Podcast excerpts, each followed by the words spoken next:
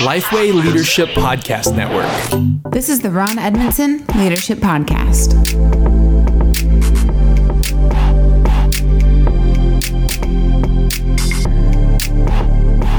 Well, thanks for listening to the Ron Edmondson Leadership Podcast hosted by Lifeway. Ron's mission is to help church leaders become better leaders, and I'm your host, Nate Edmondson. We had started this podcast and it launched in the fall of 2020, and then both of us ran into some changes in our lives that we weren't necessarily planning for, and so we've we've delayed releasing some new podcasts, um, but now we are ready to launch into 2021 strong. So, Pops, why don't you tell us about some of the change that's happened just in your life?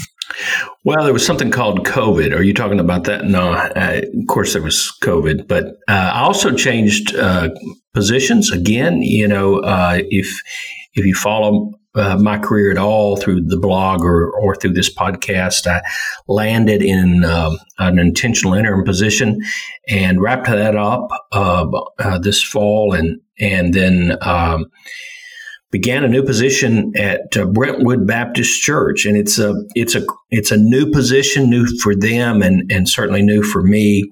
Uh, I've been friends with Mike Glenn, the senior pastor, and the pastor. He'd been uh, 2021. He celebrates his 30th anniversary with the church, and we just uh, began dreaming together uh, sometime, um, actually, at the end of 2019, but then in 2020 about what it would be like for me to come on staff there. And it's interesting. Uh, we did a podcast and we were having some conversations at the time about attracting first chair leaders to a second chair position. And I'm not even a second chair. I'm like a third chair, fourth chair, fifth chair. I don't know what chair I am. Uh, no, seriously, I'm, I'm, uh, leading the Brentwood campus, which is the largest campus of an eight campus church. And the, and there's so many ministries, of course, that come out of that campus that it impact all the other campuses. So I'm getting to have fun. Um, you're, you and I are wired a little differently in that you love the crafting of a message. I don't mind delivering it, but the crafting of it just takes me away from what I want to do. And that's, that's actually shaping a team and leading a team and organizational dynamics. And so this is kind of the best of, of, of the worlds. And so I'll preach some, but mostly I'll just be leading the staff and helping guide the ministries of, of Brentwood Baptist forward. So I'm a couple of months in as we record this, and I'm uh, enjoying it so far and already getting to dream about some really uh, neat stuff that I hope we can even talk about here and certainly talk about in the kingdom in the days to come. Well, that's awesome. So I'm uh, glad that you're in a role that you can enjoy. And you've now, in the last several years, you've been part of um, of a few organizations and you've led some significant change in those organizations. And that's what we want to talk about today. So today's topic is how to know it's time for organizational change. Um, why, first of all, before we jump into the how, can you just tell us real quick why this is something that leaders might need to think about and what kind of organizations need to think about this? Well, all organizations, because um, leadership involves change. You can't have leadership without change. You could have management, but for leadership to occur, you're taking people somewhere new, and that always involves change. Uh, and uh, you know, the longer you stay the way you are, whatever that is, the, the harder it becomes then to, to do any kind of change at all.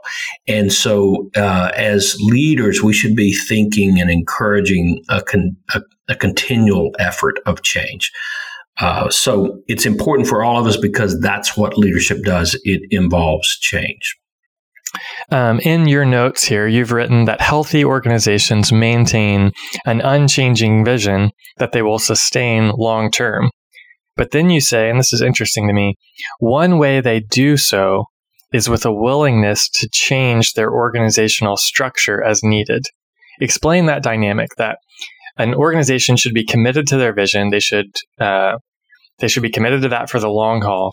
But one of the things that helps them stay committed to the vision for the long haul is a willingness to change the structures that they have in their organization. Why is that the case? Well, you've uh, you have quoted Andy Stanley many times before. I, I, don't know if he's the first one to say this, but certainly I've heard him say uh, vision leaks. Uh, if it, and vision also uh, be, becomes much harder to maintain or to achieve if you don't address the culture in which and, and the environment in which the organization finds itself within. Uh, needs of people change. Let, let, let me give a, a, practical example.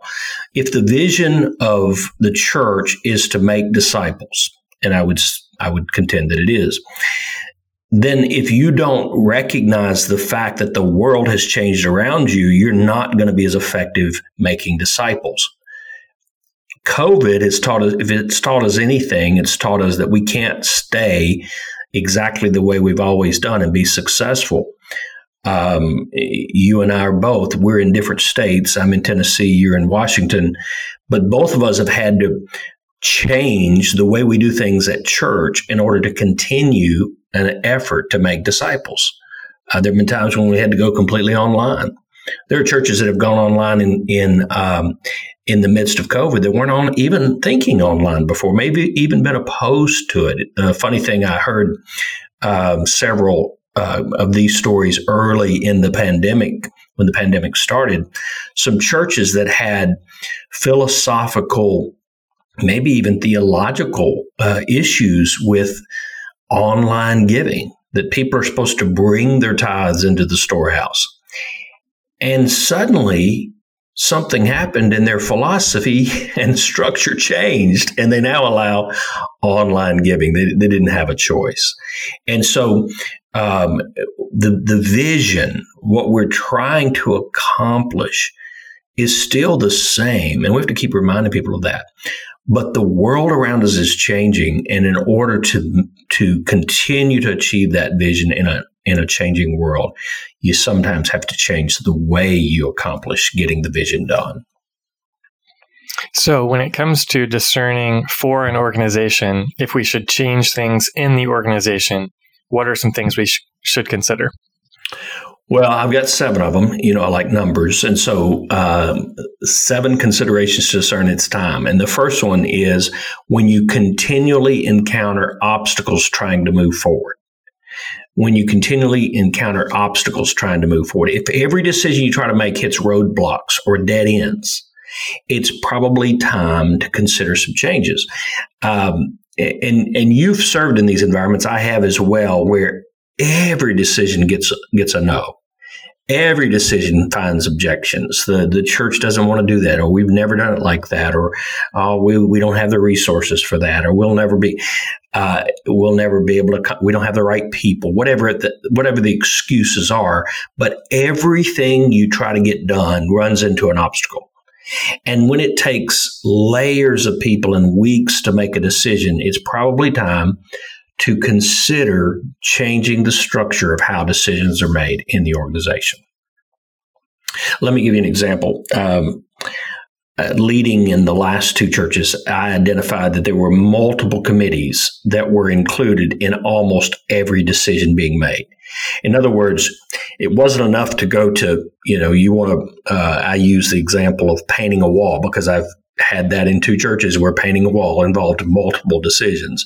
It wasn't enough to go to properties committee uh, and say, "Hey, we need to change this wall. Money's there. You know, we are. I mean, we can find the money. Uh, we everybody agrees it needs to be painted."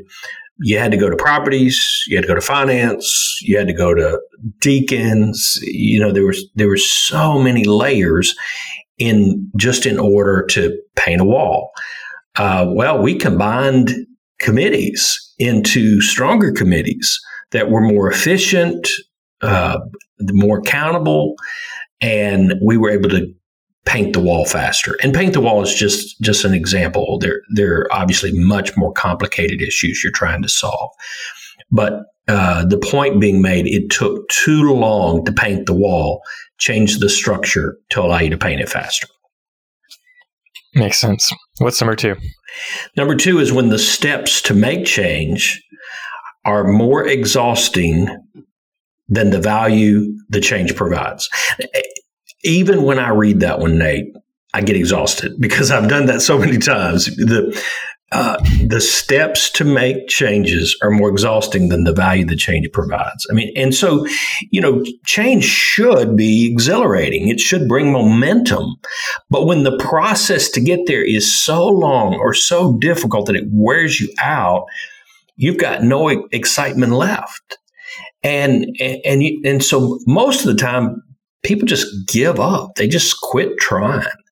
And so, if that's the case, it may be some time for some structural changes. I was uh, coaching a pastor in a church where where change was painful to accomplish, and he said to me, uh, "In the end, it's just not worth the battle." Well, I've thought that about certain changes. There's some changes it's just not worth it. You know, I mean, it would take us so long that it's just not worth it. Um, uh, this is a semi attempt at humor, but that may be changing your parlor into a room that actually is usable. But uh, it may be changing your library into something that actually gets used. Uh, it, it, it may just not be worth it.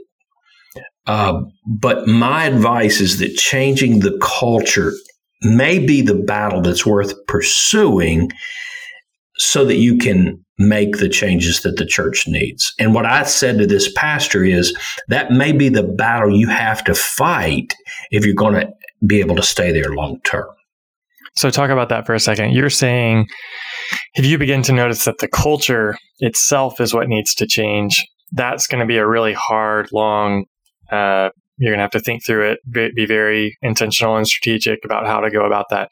But that's what actually needs to be, that's the battle that you actually need to fight um, because if you can fight that one, then it'll free up so many of the other smaller things that maybe are not worth fighting on their own. Absolutely, and and it may be the only hope the church has, quite quite honestly, or the, the organization. It it uh, if it continues to live in lockdown, nothing's going to change around here, or we're gonna we're gonna wear you out in the process. To, to eventually, leaders disappear from that. They just uh, and and that actually leads into the next one.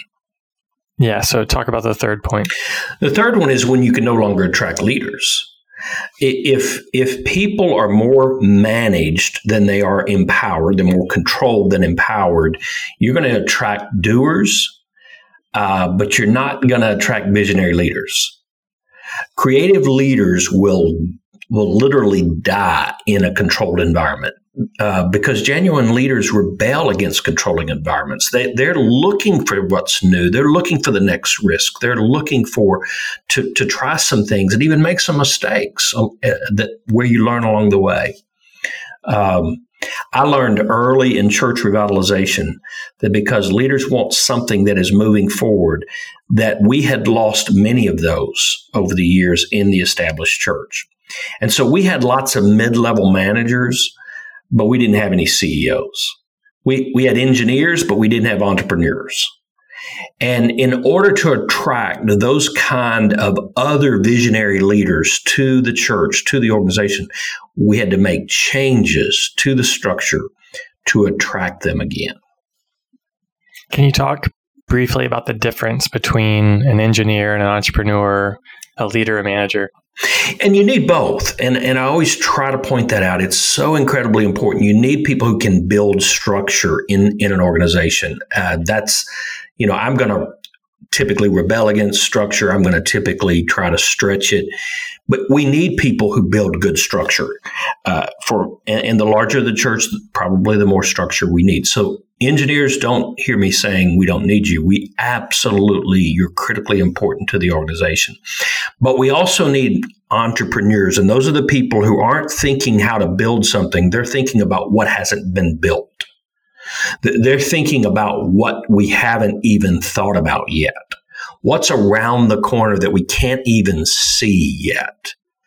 Uh, I heard of a, a an invention of uh, that that somebody is working on in uh, in cars, where it will literally. I use the phrase "see around the corner." It literally will see what's coming around the corner before you get to the corner. How cool is that? And how how much would that help us in in driving? Um, if you get that idea, the engineers figure out how to build it, but somebody has to come up with the idea. Got it. Number four is, uh, and these are just steps or, or, or ways to determine it's time for organizational change. Number four is when you spend more time discussing than doing. And, again, I just I read that and and I say that and I think, man, I have been there so many times, and I'm just like, can we just move on already? Now, granted, we need to meet about some things. We need to plan, we need to strategize, we need to organize. The best structures help you get busy doing, not attending another meeting. They help you launch rather than sitting talking about what you're going to launch. When people feel drained by so much bureaucracy or meetings, it, it probably means you need some change in, in the how, when, and why you meet. Um, in my most recent context uh, as an intentional interim, we advocated some structural changes in the bylaws to allow for the decisions to be made quicker and more efficiently. Uh, we did that in the in, in, the previous church to that one. It was critically important. Uh, it it it what it actually does is it gives people more time to do real work, go out and make disciples. Actually, I'm not sitting in a meeting talking about what we want to do, but actually go do ministry. So critically important. When it's taking you more time talking about than the than the change is actually going to do. Go back to the paint the wall for a minute. Okay, we can paint that wall in an hour, but if we spend four hours talking about a one hour job, we wasted some time along the way. Number five, when the structure you have now isn't sustainable long term. So when the current structure won't keep you um, long term, it will not keep you accomplishing the vision structure, and, and, it goes back to the question you, you asked originally of, of, why this is so important. Structure is based upon people. Um, uh, for example, rather than progress, when when the structure is is controlling people rather than empowering progress, uh, eventually um, you're you're going to um, you're going to run off the people you're trying to empower to go do the work. Um, ask yourself: Will this structure work ten years from now with the people we're going to reach in ten years? If not, the time to change is now. Uh, a great example of that uh, at Immanuel Baptist, where we were for six years, we recognized that our system of business meetings was not sustainable long term younger generations weren't coming to hour and a half business meetings where we just simply talked about numbers and, and that sort of thing. They wanted to go do ministry. So as an older generation slowly grew smaller, there were fewer people making decisions for the church. And, and some of those people didn't want any kind of change at all. So one of the structural changes we made is we went from monthly meetings where 2% of the Sunday crowd came to a higher quality quarterly meeting where some 20% of membership uh, would often attend. And it was a structural change that allowed us to be, we were going, we, we, we were in our governing structure, we were going to have regular business type meetings. But by moving them to quarterly rather than monthly, it allowed more people to get uh, involved and allowed us to sustain that structure even longer. So help me understand how to know if a structure is going to be is going to work 10 years from now. That feels like maybe that's a long time. Well, in 10 years, it, that may not be the right number because we can't see longer than two weeks right now in, in the middle of COVID. But, uh, but look at the trends. It'll look at uh, that's when numbers can work for you. If if uh, you're attracting less and less people to the process, if let's say, for example, it's it's uh, recruiting. Uh, I'm, I'm, trying to use one that would be more universal, but I'll use the one in our context. If you tr- if you can't get anybody to sign up to be a deacon or to teach a to teach preschool, maybe it's the structure that's the problem and the way you're recruiting or what you're asking them to do than it is the fact that you're doing it. Does that make sense? Yeah, that makes sense. So, so if you find yourself bumping into, you know, this thing just doesn't work, we have the hardest time accomplishing whatever, um, then maybe that's a clue that your structure is not actually working and it's definitely not going to take you where you want to go long term. Absolutely, and and a part of a uh, to to get very practical, part of our structure is the times we meet each week. If you've got one service and it has declined for the last four, five, six years, you've got to think through. Okay, is it time to change the structure? Is it time to change the time we meet, or the or the the what happens when we do meet in that room? What the service looks like? Um, but if if it's if it's scaling down then so let me ask you this question um, and i don't mean to get us too much on a rabbit trail here but um, what how would you define a long enough amount of time to start thinking that something is a trend. Does it make sense? Yeah. Uh, you know, that's hard. It depends on what it is. I think most of the time, uh, you know, if it's a finan- if you're looking at your finances and are they trending down, I like to look at those on a quarterly basis. Uh, sometimes a monthly, but really more quarterly. If it's um, if it's something like an attendance of a service, I might want to give that one a little more time because you know there's so many factors that affect that, such as weather and, and travel and different things. And so you obviously wouldn't look at well the quarter, the summer quarter, we were trending down, so let's change things. So you would want to look at that probably over a a six month or a year or, or, or that sort of thing. So it really depends on what it is.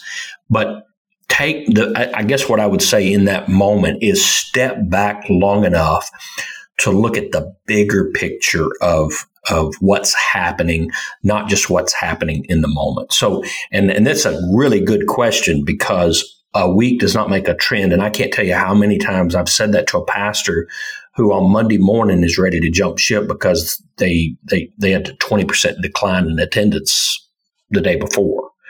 Um, and this is obviously before COVID, but um, or it could be in, in COVID, their online numbers tanked in one week. But don't start drastically changing thing, things over one week.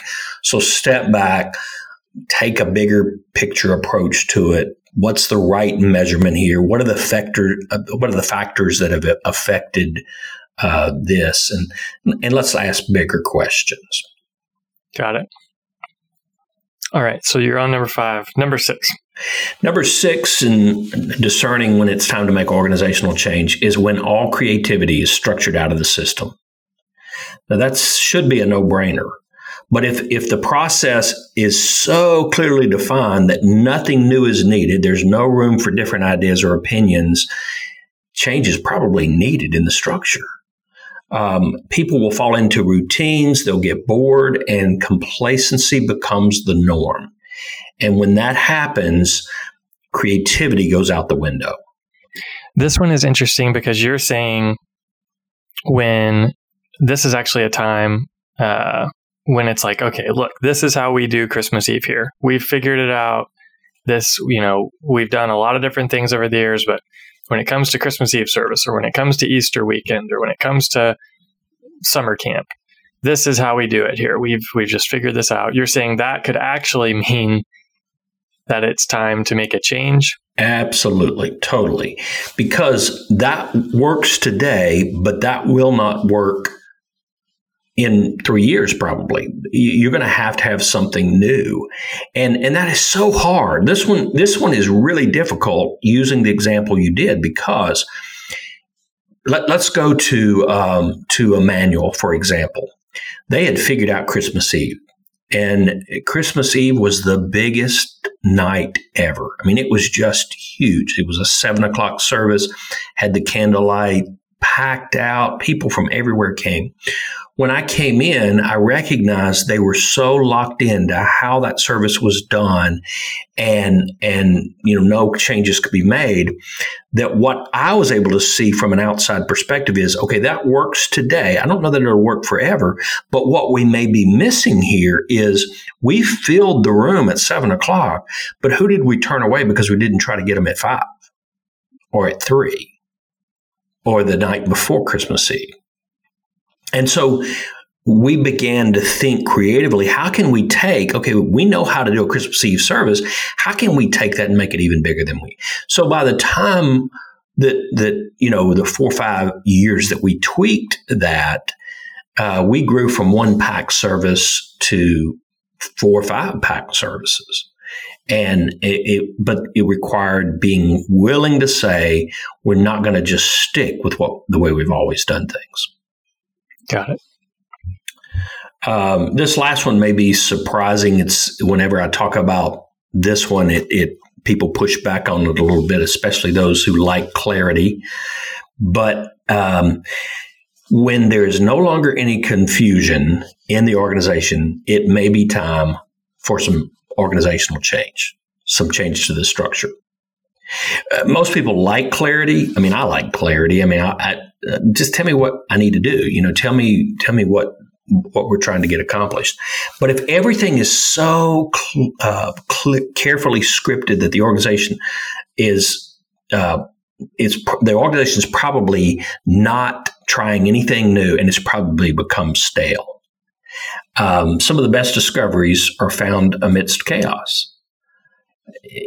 Uh, again, we've quoted Andy Stanley, but it says, uh, and he's he's going to pick up on this and, and really um, tweet out our podcast. You know that, right? Eventually, that's what we're counting on. But Andy Stanley says attention to be managed, not a problem to be solved. Good organizations have some of those. That they're just they're, they're just always going to be tensions.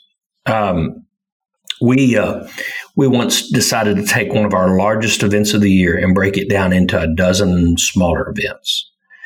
And our our goal was to take the energy invested in a big event and hopefully spread that energy throughout our church to, to better live out our vision of getting more people involved. And in doing that, the process of doing that, there were lots of unanswered questions, lots of confusion for a while until we until we worked through all those. It was harder to manage many events rather than one, and we certainly made a lot of mistakes along the way. But it, the unanimous the, the, unanimous decision of our staff uh, afterwards proved to be a really good change.